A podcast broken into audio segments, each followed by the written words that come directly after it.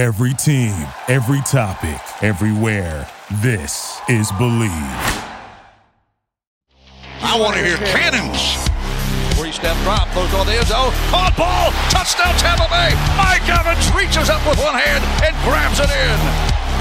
It's first and goal. That's picked off. That's picked off. And who else? Rondé Barber. And the Tampa Bay Buccaneers may ride to the Super Bowl with that one.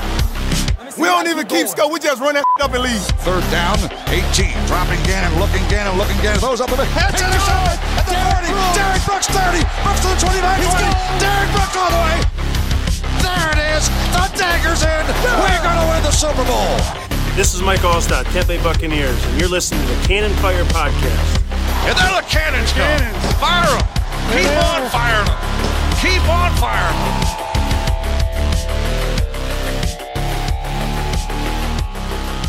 Hello and welcome back, ladies and gentlemen, to a brand new edition of the Cannon Fire podcast live on YouTube today. For this week's game preview edition, I'm your host, Rhett Matthew, joined alongside me, my good buddy and co host, the Philly Bucs fan himself from BucsNation.com, Evan Wanish, joining us today. Very special guest on the show. Pleasure to have him help break down this game and preview some of the action we're going to see between these two NFC South. Should we say rivals? A lot of people say it's dramatic to say that there is a rivalry between these two teams, but they've been playing each other twice a year for a long time, and uh, usually it is a pretty good game. From the Falcoholic and the host of the Bleav in Falcons podcast, joining us now is Will McFadden. Will, how you doing, my friend? I'm doing well, guys. I consider this a rivalry. I mean, it's in true NFC South fashion. Most times these two teams play, it's ugly it's uh, you know, pretty hard fought. So yeah, it's absolutely a rivalry. I think so. I mean, within the NFC South, anytime you play a team twice a year, you're going to see two different versions of that team, and and I think the fan base is going to obviously get that much more exposure to each other. Uh, you're yeah. going to show up in the Twitter mentions that much more throughout the season, and uh, potentially even meet in the postseason, as we have seen some of these NFC South teams do these last couple of years. But Headed into this game, we were just talking before the show as well that, you know, while these teams do play a lot, it doesn't seem like they play a lot where both rosters are almost fully healthy. Uh, you know, the official injury report has not dropped as of Friday, but for the Falcons, it sounds like there's going to be next to no injury designations according to Arthur Smith. And for the Bucs they they have a pretty clean slate. There are some last minute decisions and uh, we'll find out about those later later today. But it seems like everyone should be ready to go and this is the closest to healthy they have been all season. So that's what I'm excited about is is two teams coming into this thing at full strength. Absolutely. I mean especially week 7 that's really weird to have you know, two pretty healthy rosters going into a matchup and, and certainly a game where both teams are coming off of, you know, games that the Falcons felt like they should have won and that they let slip through their fingers. Tampa Bay, you know, the defense has been playing good all season. Special teams, I think, has been playing good all season. The offense really just couldn't get anything going, and you felt like you missed some opportunities there. So it's a little bit of a get right week for both teams. And when a division game is on the line, I mean, I don't know if it's going to be the cleanest game of football. I don't know if it's going to be the prettiest game of football, but I do expect it to be a very, very um, intense game of football. And I mean, what else could you ask for? Yeah, absolutely. And the Bucs obviously looking for a get right week. It's it's going to be a tough division opponent after an incredibly tough test last week against one of the best teams in the NFC in Detroit. Evan, go ahead. Yeah, for sure. And and look, like Atlanta has, has improved a lot. Like like from this year uh, to last year. Uh, I mean, you talk about the improvements they made on defense. Obviously, adding Jessie Bates has been massive for them.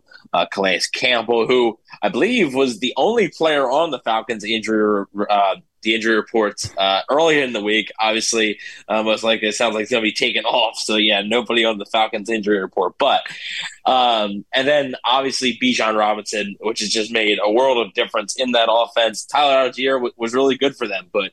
Uh, I think you're seeing a lot of highlight tapes and stuff that show how much of an athlete and how special of a player Bijan Robinson is. So there's a reason you draft that guy in the top 10. Uh, you draft him in the top 10 to change your offense. And I think that's what uh, Robinson so far has done. Now, um, there's been inconsistencies, obviously, with the quarterback situation. I think in, for both teams, uh, you know, for the Falcons, I think you're we're kind of hoping that Desmond Ridder uh, would take a, a Jalen Hurts type leap uh, in year two.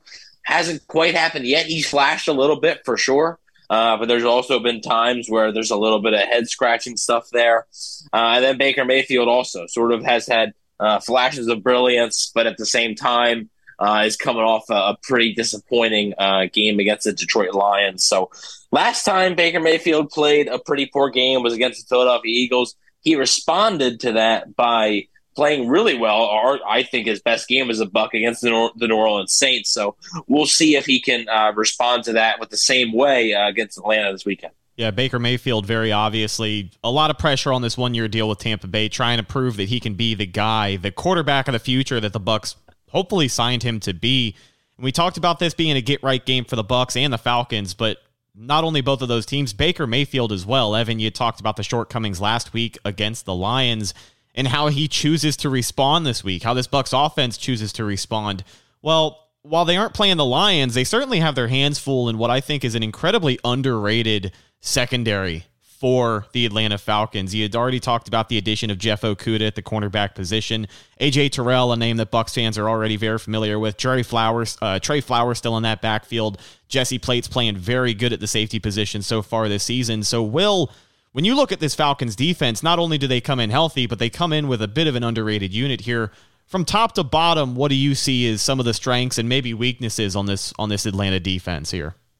Yeah, I like that you say underrated, and it's because they really haven't been flashy. The best way that I can, um, you know, make a comparison to the way I view this defense is it's like a pitcher who's always in a full count, right? But then delivers their best stuff on that three-two pitch and they've been getting into a lot of third downs. The Falcons have, but they're one of the best third down defenses in the league so far. So that was going to, in my mind, a big matchup or a big part of the matchup last week against Washington.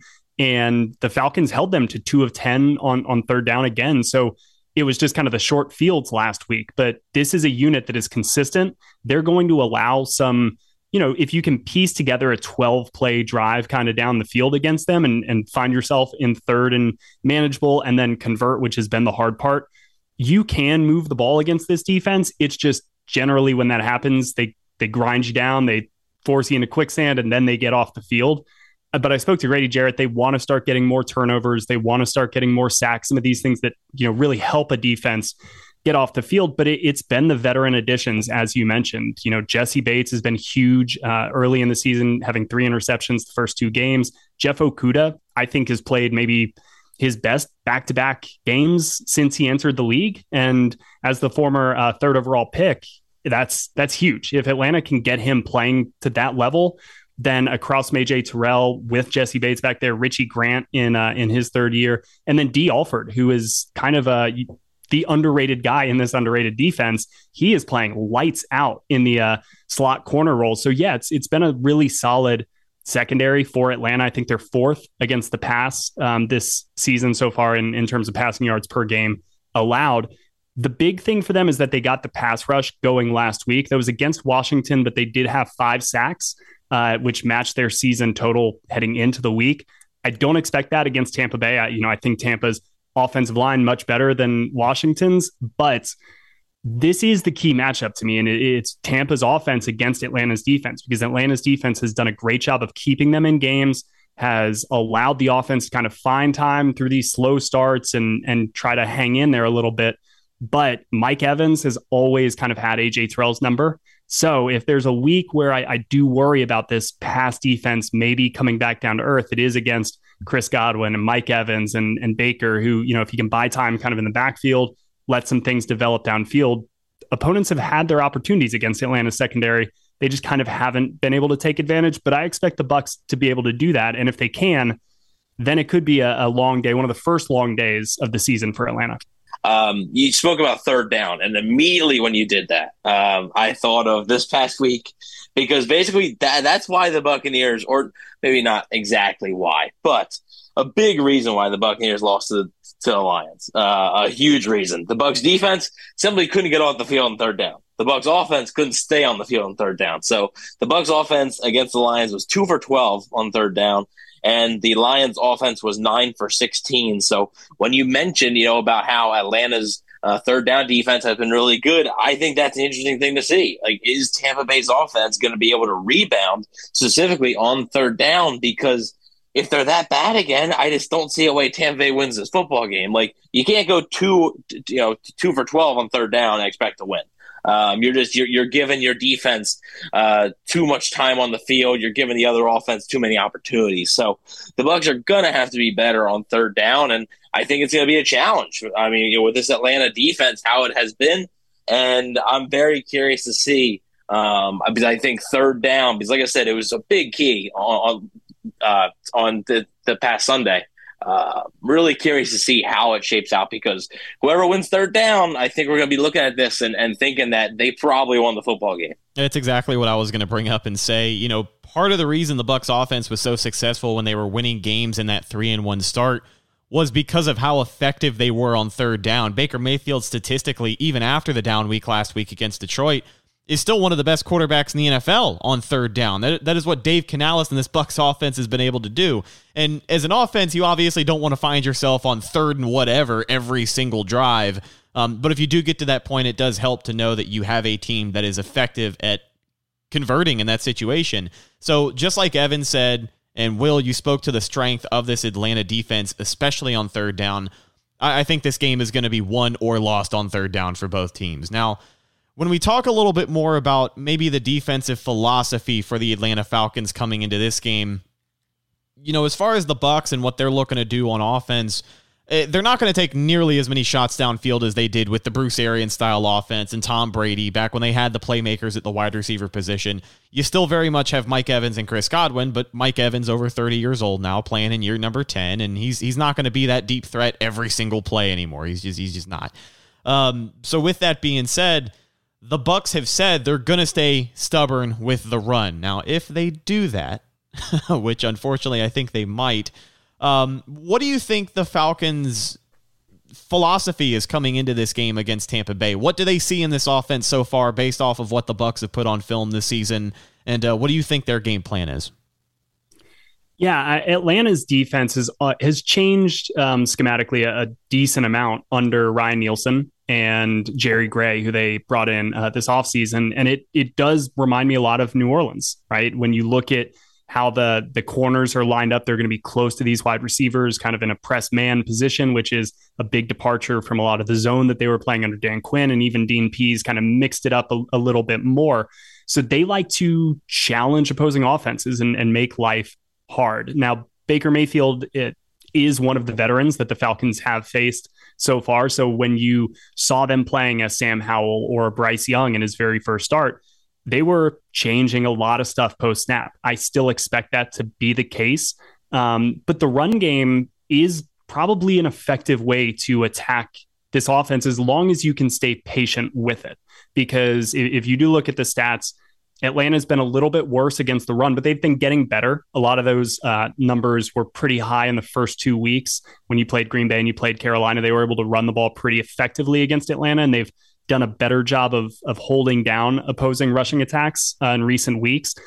But there was something that Ryan Nielsen said in his introductory press conference that has just always been in the back of my mind when I think about this defense, uh, and it's you know Arthur Smith wants versatility on both sides of the ball. We know what he can do offensively, right? We've seen the examples of versatility there, but defensively, the versatility is almost like schematic in a way where he wants to first and foremost design the defense to take away the pass. So he wants to take away the the opposing passing game with kind of the the scheme first and foremost and say okay we're going to make it very hard on you just because we got enough dudes back there or we're changing up looks post snap or we're just kind of going to frustrate your passing game a little bit. And then they kind of allow the boots on the ground to handle the run game right? You may be in a disadvantageous situation when the ball is snapped to defend the run but we trust that our guys are smart enough. We trust that our guys are you know quick enough tough enough shed blocks can rally and make the tackle and I, I think that you're seeing that approach be pretty sound and effective.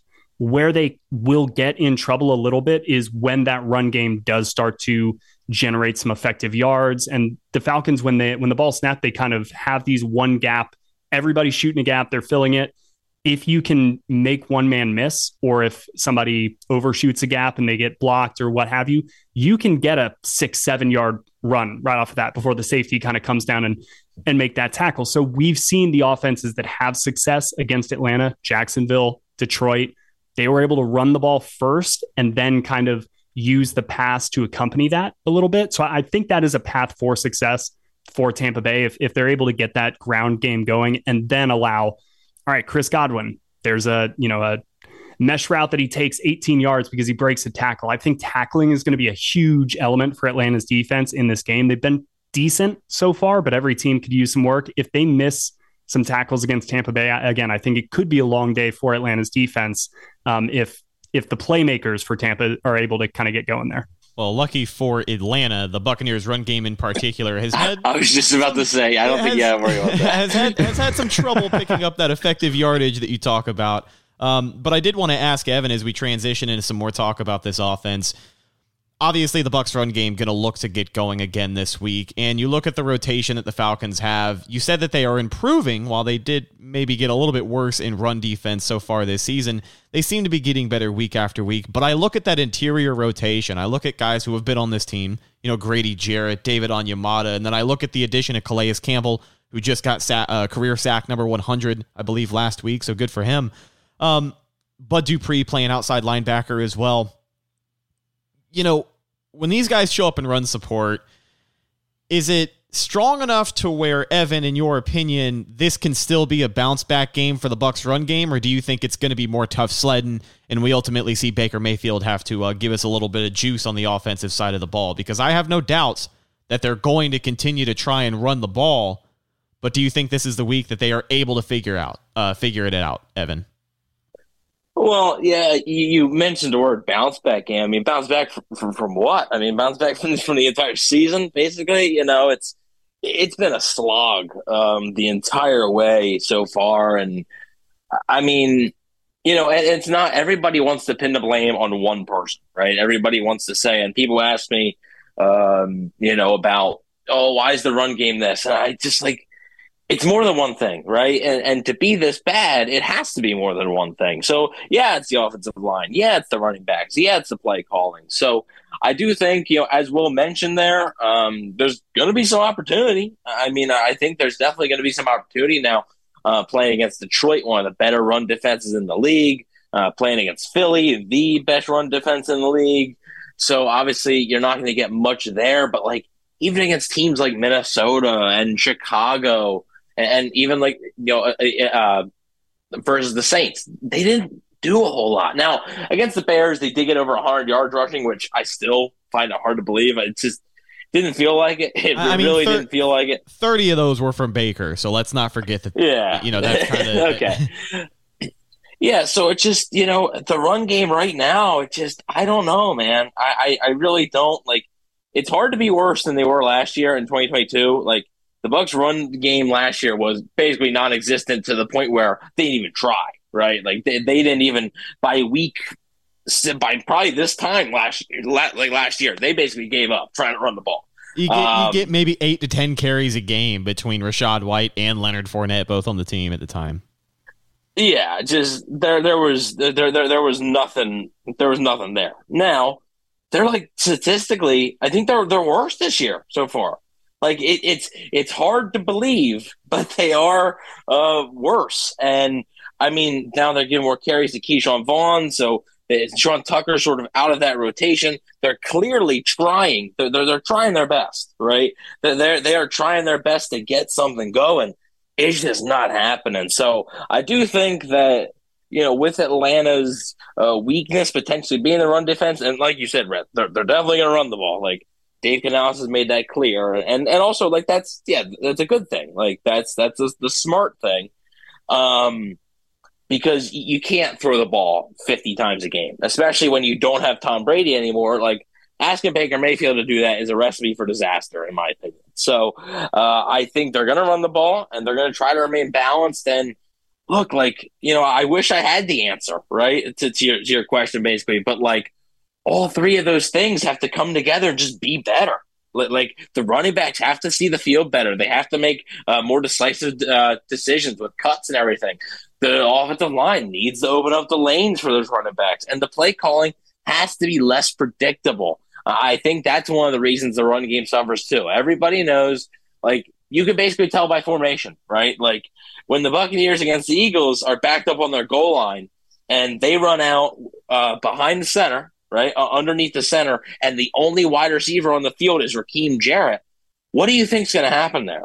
So like it's it's pretty predictable. I think they could do a better job of that. But yeah, it, feels like you know if the run game can't really get going this week, I, I think it's pretty much a lost cause. Yeah, I think for the Bucs offense to get back to their winning ways this week, everything that we had just talked about has to go right. But play calling was the last thing I was going to cover before we talk about the defense headed into this one.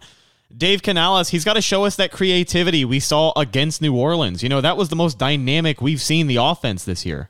And it was obviously a breath of fresh air because they were coming off of a disappointing loss where it was probably his worst called game as OC against the Eagles. So he's going to look to bounce back. But I, I, think the recipe for success maybe isn't even a mixing up the run game, but just eh, giving Baker better looks. Obviously, the offensive line is going to need to block a little bit longer than they were able to last week against a ferocious pass rush in Detroit. But uh, something's got to give, and hopefully Dave Canales can come up with a game plan this week that doesn't leave them well, floundering like they were this yeah. last week. And also, this run game doesn't need to go for 150 yards. No, it doesn't. Like, like doesn't. You, you, don't need that. But like, can you get over 60? Like, I mean, you know, it doesn't need to be spectacular. It just needs to be much better than it has been. Will, I wanted to talk to you about the Atlanta Falcons offense coming into this one. And we just spent a lot of time talking about Baker Mayfield and how he's looking to come back. But I wanted to ask you about the quarterback position for you guys. Is Desmond Ridder looking like he's the guy? Because week in and week out, depending on who you ask, you know, they've either given up all hope or they're telling everybody to be a little bit more patient with this guy. Some weeks it look like looks like he has the tools in other weeks, it looks like everyone's ready to kick him off of the team. So, what are your thoughts so far on Desmond Ridder stepping up uh, in this Atlanta offense?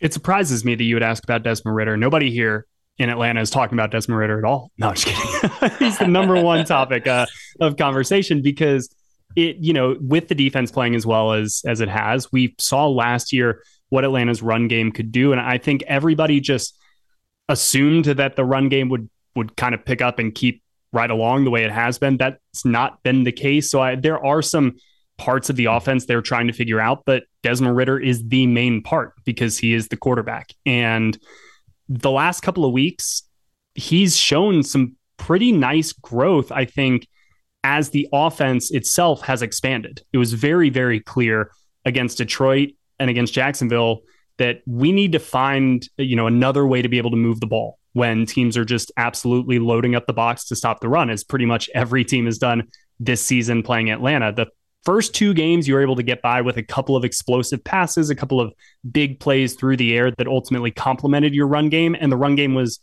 more of a part of the passing game. And it has been so far this season than it was last year. But Bijan Robinson is a big part of that when you can just kind of throw it to him in the flat and let him create in space. Uh, they didn't really have that element last year, and they do now. But two games in a row over 300 passing yards for Desmond Ridder. The only issue was this past week, three turnovers. And not only that, but on top of those three turnovers, he just looked kind of flustered in some of these bigger moments. The clock was a big issue. And, you know, a lot of people are putting that on Arthur Smith. A lot of people are putting that on Desmond Ridder. It, you know, it kind of doesn't matter who it is, they got to get it cleaned up. So the passing game has been a big point of emphasis, at least among the fan base this uh, this week, because you are starting to see it evolve and, and develop, and not to the point where it's actively, I think, scaring opposing teams. And so that is the key: is they need to figure out a way to truly get defenses to look at the balance that Atlanta's offense projects and say, okay, we need to be able to defend Drake London and Kyle Pitts just as much as we need to be able to defend Bijan Robinson and Tyler Allgeier. They haven't yet found that type of chemistry, but I think when they do, it will really, really help Desmond Ridder overall. Like first and foremost, it will help the quarterback because he's just facing a lot of defenses. I think right now that expect what's coming, or at least they're they're saying we're going to make you play left-handed. We're going to take away the run game, and now you got to beat us with Desmond Ridder and your passing attack. The last two weeks, they've been able to move the ball. Before that, they haven't. This week against Tampa Bay's defense, that to me is is huge. Like Tampa's, I know I just said Tampa's offense, uh, Atlanta's defense, but the the defensive showdown that this game is probably going to be, it cannot be understated. It, Tampa's defense, if they're able to generate a lot of pressure, um, kind of knock these receivers off their routes early, disrupt some of that timing. I don't know if Drake or if Desmond Ridder has been the best at kind of creating out of um, off script, you know, out of the the play itself. So that's kind of the way that I think they could rattle Desmond Ridder. But from the Falcon side, they have said they love his toughness, his um, competitive nature, just kind of the intellect that he brings to this offense, which does have a lot of moving pieces. We've seen his hard count uh, or his hard snap, you know, develop a little bit the last couple of weeks as well. He got um, Houston to jump four different times during that game, which was pretty big in the uh, the outcome. So it's a mixed bag. There's some growth, but just every time there's a little bit of growth, you have a game where it's like three interceptions. And that's kind of where the inconsistency has really held Atlanta's offense back. And by extension, the whole team back at times. And that is kind of the missing piece, I think, for Desmond Ridder in this offense is just that consistency element. It'll be only his 11th start on Sunday. So it is still kind of early in his career. But a lot of people are saying, all right, you know, it's it's not that early anymore. Now you got to start kind of showing us some more results and, and lead this offense to putting up more points.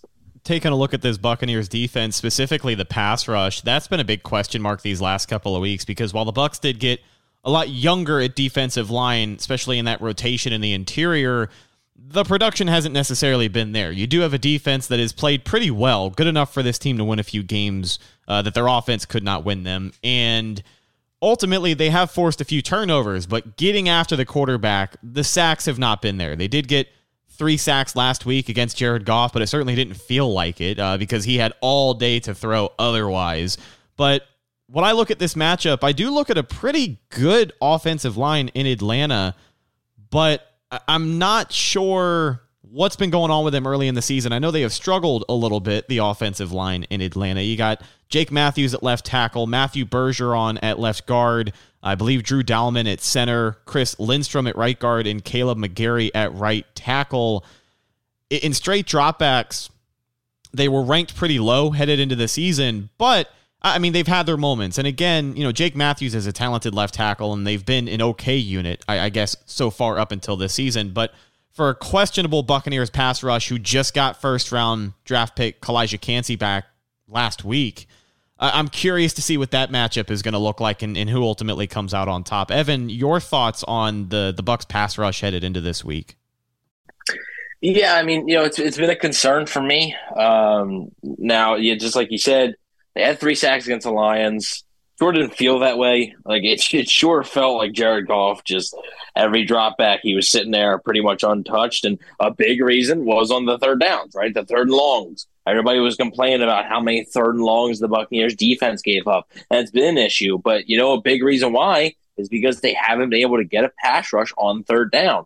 And Todd Bowles has, I mean, we know how blitz happy he can be at times. He's really tried to refrain from blitzing, especially in that Detroit game but it just didn't work. And it seemed like every time he did blitz, it didn't work. It was picked up. So um, a lot of these guys, Shaq Barrett, Joe Tryon like they're not winning their one-on-one matchups. Even when a blitzer comes in, like Antoine Winfield Jr. or Devin White or Lavonte David, they're not winning one-on-one matchups. I mean, Devin White has zero sacks so far, like, zero, and that's and that's pretty surprising for how they use Devin White, that a player Devin White is. So, uh, in order for this pass rush to get going, they got to just the, they got to, you know it's it's like the run game. I know it's to sound simple, but like they got to play better. Like Shaq Barrett's not a bad football player. Now he is coming off a major injury, right? And he's still maybe trying to get his feet a little wet. Had a really really horrible offseason, um, you know, with, with his family and everything. But you know, you just you got to play better. You're better than that. You, you got to be able to win your one on one matchups there and, and pressure the quarterback. Uh, even against New Orleans, uh, the before the bye week. I believe the Bucs had three sacks in that one. And again, it didn't really feel like it because it felt like Derek Carr a lot of the time had a good bit of time, and this Saints offensive line had struggled this year. So, uh, in order for the Bucs pass rush to get going, I think Calijah Kancey will help. Uh, he was really good on Sunday. I'm excited to see more of him. Uh, he brings a nice interior pass rush, which really, I mean, besides Vita Vea, they've lacked in recent years. Uh, they've lacked that other option on the interior. Uh, most of their sacks in the past few years have come from basically Shaq Barrett or a blitzing Devin White or Lavonte David. Uh, so it is it is nice to see Calijah Kancey in the interior there. But as far as his pass rush goes, I, I think it's as simple as he's got to figure out a way to to beat these matchups because uh, you know they're better than than what they're playing right now. And while the stats may not be awful, right, the the numbers may not be awful, the eye test doesn't back it up right now. Yeah, Will, your thoughts on Atlanta's offensive line and just where they are coming into this game because it's it's a Bucs pass rush that they have the talent. You know, they have names that you know and some young guys hopefully looking to make some noise, but it, it kind of a question mark as to where they'll be. Where do you think the Falcons O line is? I, I, think in a very similar spot, right? It's names that you know. You just went down the list. Jake Matthews, been in the NFC South his entire career for a very long time, right? Kaleb McGary, Chris Lindstrom, they're now on second contracts. And so the continuity is nice for Atlanta. I think they are part of the mix of just this offense. It's something that Arthur Smith has said all offseason is he wants the offense to move closer to the realm of balance. Last year, given the offseason and the departure of Matt Ryan, bringing in Marcus Mariota, you did get the sense that they really did change up their offense. They went so different from the way that the majority of the league is going offensively. And they really just said, hey, we know we can do one thing well.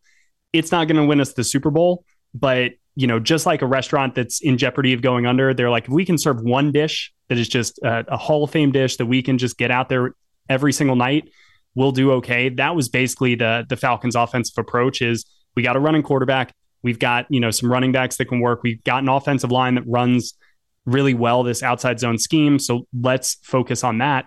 This year, as they're trying to bring in more of a passing element, bring in more of a drop back element, spread these guys out a little bit. Last year, Kyle Pitts was in line as a tight end a lot, not running a lot of routes. That's part of the reason everybody was so frustrated in fantasy. But it speaks to the way Atlanta's offense was working last year. They were first and foremost focused on the run.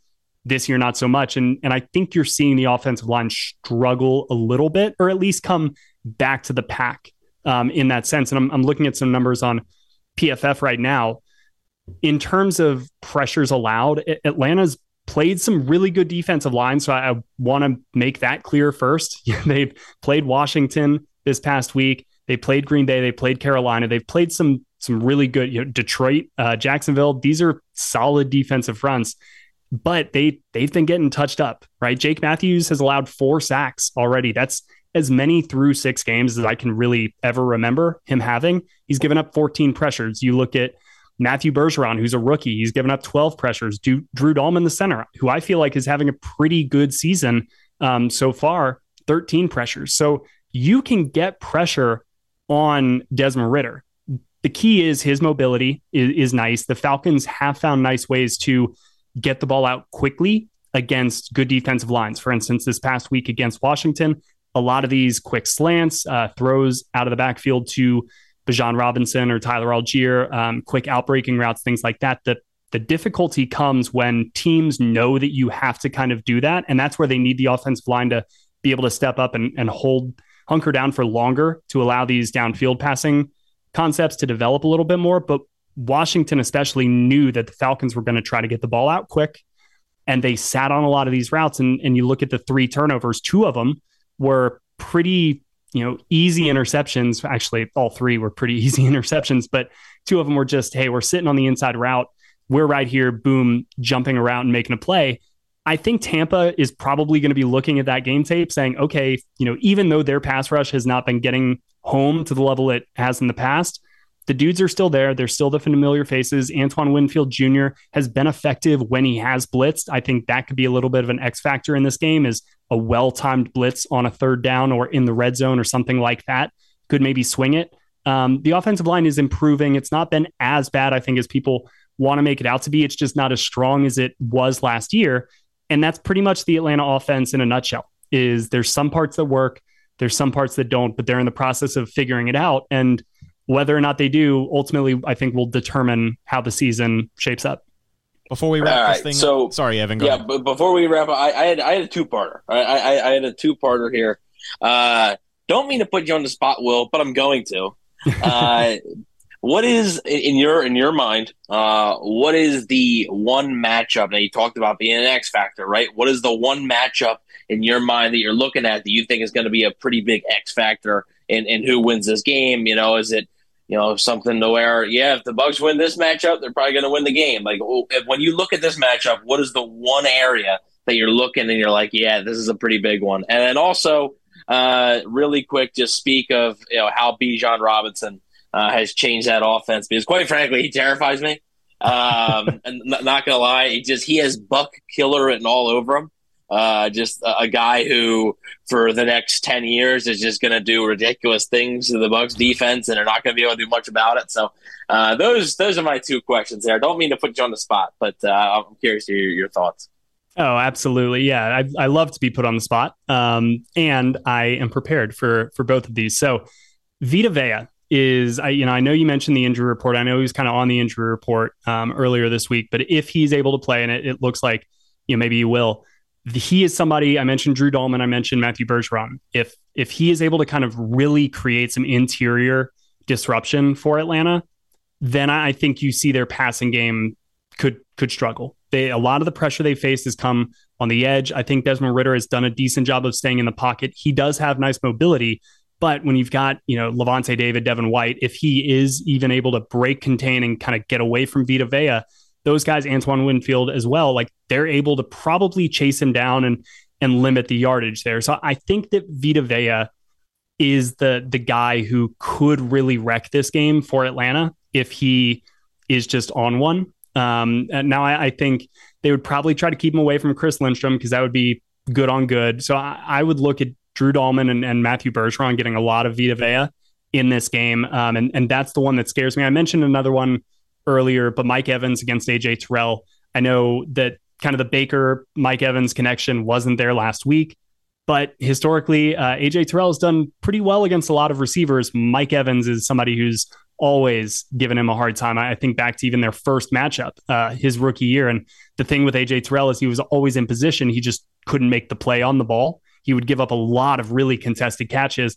And I think it was against Tampa Bay when I really first noticed that. And I was like, he is right there on Mike Evans. He's just getting boxed out left and right. And he's just, Mike Evans is just making great catch after great catch. If that happens on, on Sunday and it is a tight game and, you know, Baker's able to kind of throw one up there and Mike Evans comes down with it at the 24 yard line and it's late in the game and they move into field, like that type of matchup I could see coming back to haunt Atlanta in a big moment. Um, but now to flip to, to Bijan a little bit. And, and Evan, you mentioned earlier how he's changed the complexion of Atlanta's offense. I, I don't know if he's done that in its entirety, but what he has done is this team was like a basketball team with a bunch of spot up shooters. And now he is somebody who can create off the dribble. And the Falcons didn't really have that the last couple of years. So their ability to get the ball to Bijan in space or, you know, just run a quick toss and get him behind Kaleb McGary and Chris Lindstrom, um, you know, running around the corner, he is good enough to make one or two defenders miss on his own. He's good enough to, if you give him an alley, he'll make, you know, one cut, get by the safety, lower shoulder, get through a linebacker, and take what could be a six yard gain and turn it into a nine yard gain. And now it's second and one. And so that element of this offense is what has helped them start to really string some drives together. I think they're figuring out the right way to mix him into the offense. It's something that Arthur Smith talked about this week with, you know, just looking at what they're asking each player to do. What can they do? What can they do 85%? But hey, we we want you to be 100% on this before we really ask it of you in a game. Maybe that goes to some of the operational errors and miscues they had last week. Guys who just weren't 100% on what they uh, needed to do on a given play had to ask in a huddle. That slows things down, whatnot. So he is just a rare athlete. I, I, hope he is tormenting the Bucs for the next decade. Uh, you never know with running backs, which is is hard, but they are kind of using him in interesting ways with that in mind. I don't think they're just going to give him the ball 25 times. You're still going to see a lot of Tyler Allgeier. He's going to get his touches. They're just smart in how they get him those touches, and they're usually out on the perimeter where he can limit some of the damage to his body. So again, I could have said Antoine Winfield against Bijan is like one of the matchups in this game because I, I think it will be, and it's going to be a lot of fun to see. But I, am just I'm I feel like a, a, proud parent who's like I just can't wait for you guys to see how much fun Bijan is because whether you're on the other team or not, like he's just he brings a smile to your face with the way that he runs football because it is such a throwback style with kind of a new twist on it. And yeah, it really is just like a Madden player come to life. It's so cool. You have any interest in uh, trying some of that Bijan Dijon? I, I, I, have. I, I actually have. Yeah. I thought it was a it's, joke. Like I, I thought it was a rib at first. I thought it was a fake website and they just sell merchandise there. But no, they actually sell uh, even yeah. game branded one of one jars of Bijan Dijon mustard for like I think 150 bucks. He'll give you a custom autograph and he'll write his stat line for the game that week on the jar and then That's ship it amazing. off to you. It's one of a kind. And, and I think this year is going to be the year to do it especially the rookie season that he's having so far. He's going to be really good for a really long time. I get the feeling. All right, one more player on the offense I wanted to ask you about, and this is just because of the comparisons that I have made to some of the Bucs tight ends we have seen in the past. That is Kyle Pitts. Uh, your thoughts on him and what his future projections look like, whether it's with Atlanta or not? Because I will say, at least uh, so far this season, Atlanta's done a pretty good job of trying to get him involved in that offense. He's got at least two catches, every game this season. Four catches last week, seven catches the the, the week before. Uh, you know, so some of the people who drafted him in fantasy and have been disappointed can breathe a little bit easier. But for a long time, I looked at Kyle Pitts and I looked at his inability to get involved in that offense. And with all the talent that he has, I, I saw OJ Howard 2.0. And I really mm. don't want that for Kyle Pitts. He's a very talented player, and it does seem like he's getting his reps so far this season.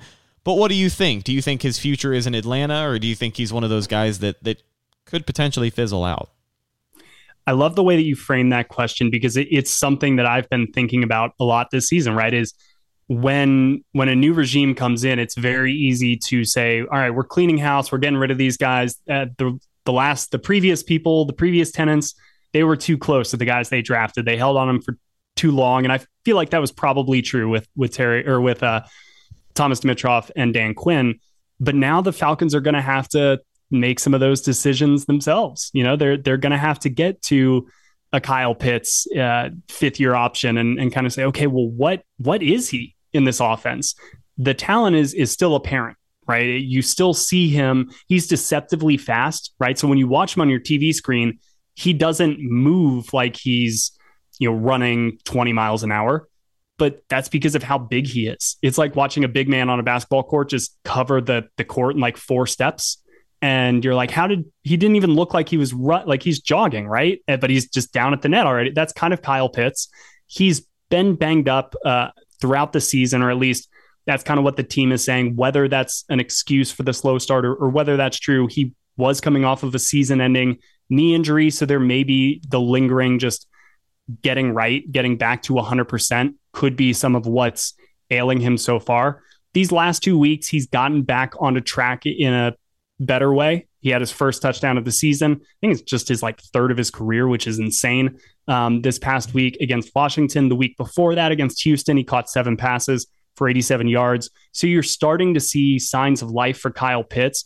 I think the biggest issue for him hasn't been him. It's been Atlanta's passing offense overall. And this is an offense where if you take away options one, two, and three, they're very comfortable going to options like six and seven, right? It's the Kyle Shanahan with Levine Toilolo. And this player that you you're like, who? Who is this guy? Was even on the team? Why is he catching a touchdown pass? That's kind of how the Falcons like to spread the ball around and, and get guys like MyCole Pruitt or last year Damiere Byrd or KhaDarel Hodge, players you've never heard of really. They're going to be the ones catching passes, which is frustrating to both Falcons fans and fantasy football owners alike. But it's worked at times for Atlanta's offense. I think you're going to start to see them as they branch out their passing game a little bit more. Kyle Pitts is going to come along in the second half of the year. We're already seeing Drake London come along, Jonnu Smith. So you're going to see Atlanta's receivers, I think, start to have a bigger impact on the season as it continues to roll along because of the way they're expanding the passing game. But there's no question in my mind, Kyle Pitts to this point has not performed the way everybody was expecting when he was the number four overall pick. uh, that first year for Arthur Smith and Terry Fontenot. That doesn't mean that he can't become that player because he still looks like that guy that we saw coming out of Florida.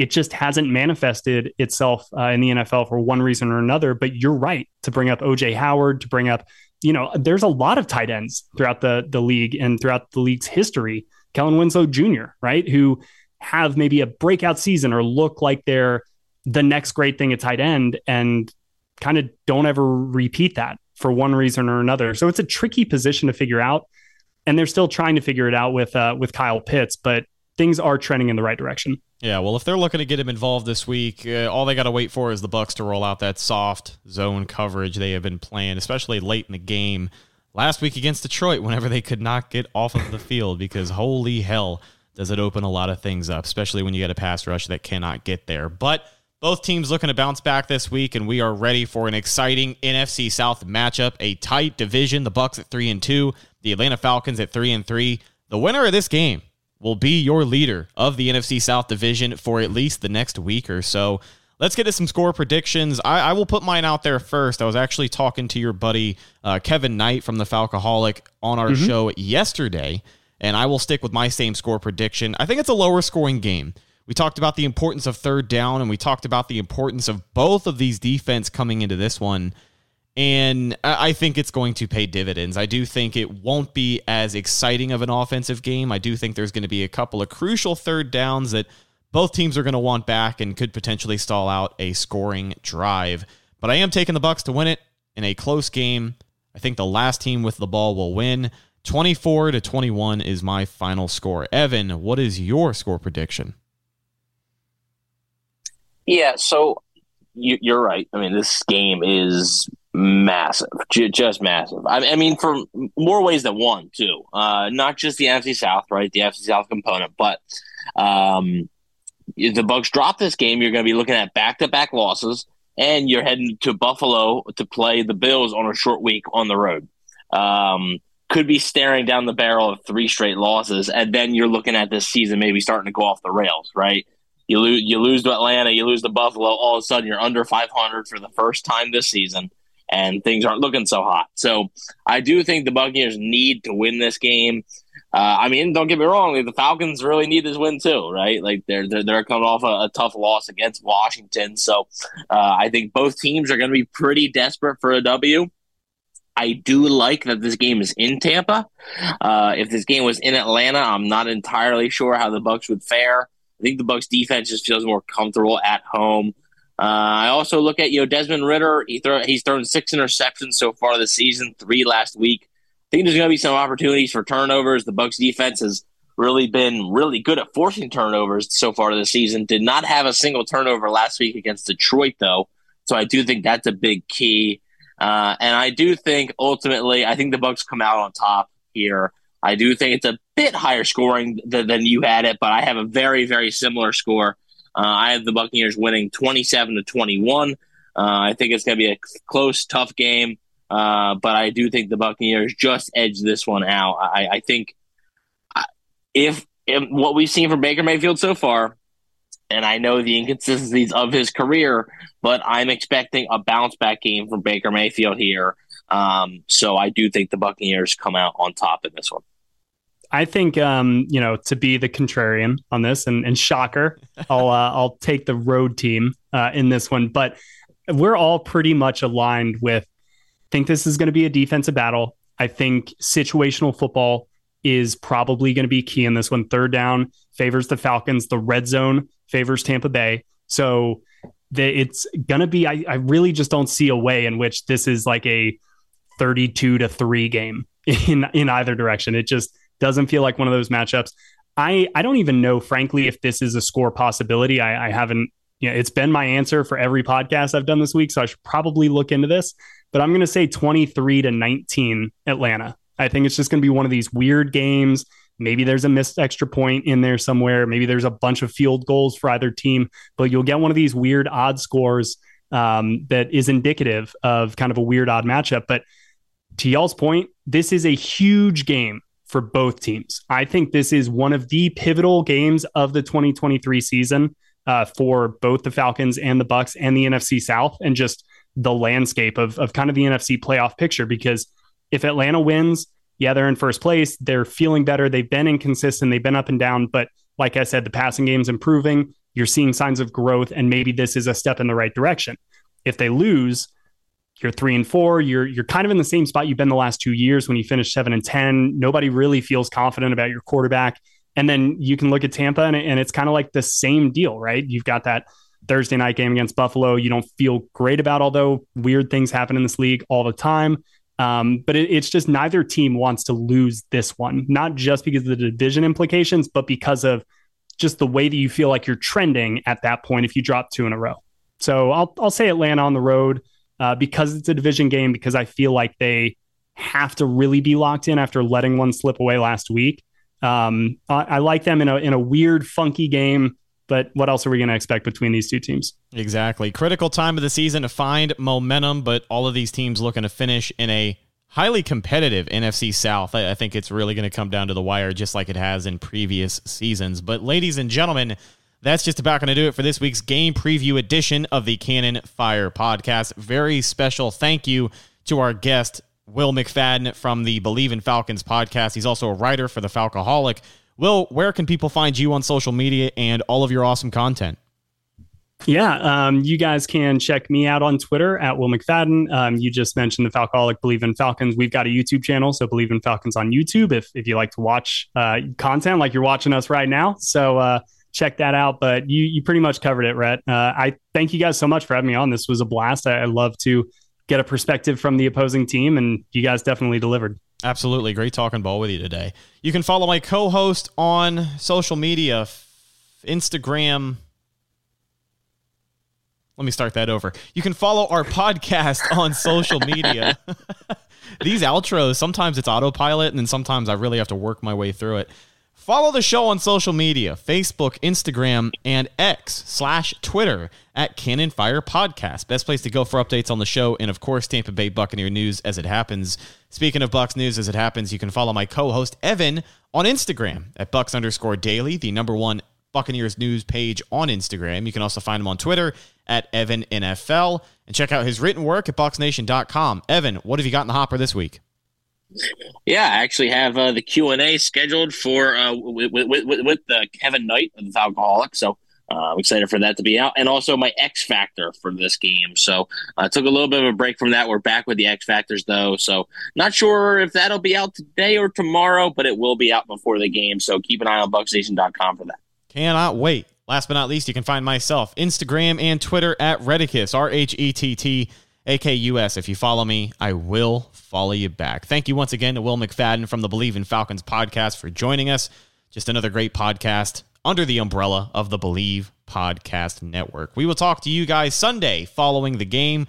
Win, lose, or draw, we'll be live right here, youtube.com forward slash Cannon Fire Podcast, taking some of your phone calls. So uh, do not miss it. I'm your host, Rhett Matthews, signing off from my co host, Evan Wanish, and our very special guest, Will McFadden. We'll talk to you in the next one. Until then, and as always, thank you for listening, and go Bucs.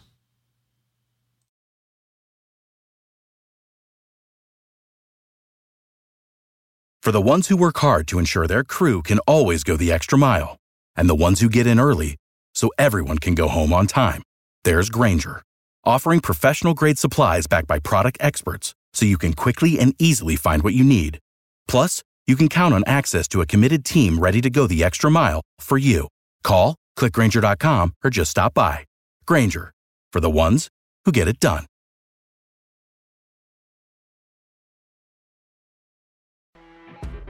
You know, when you're listening to a true crime story that has an unbelievable plot twist that makes you stop in your tracks? That's what our podcast, People Are the Worst, brings you with each episode. I'm Rachel. And I'm Rebecca. We're identical twins who love true crime cases that make you say, didn't see that coming, and we hate the people responsible for them.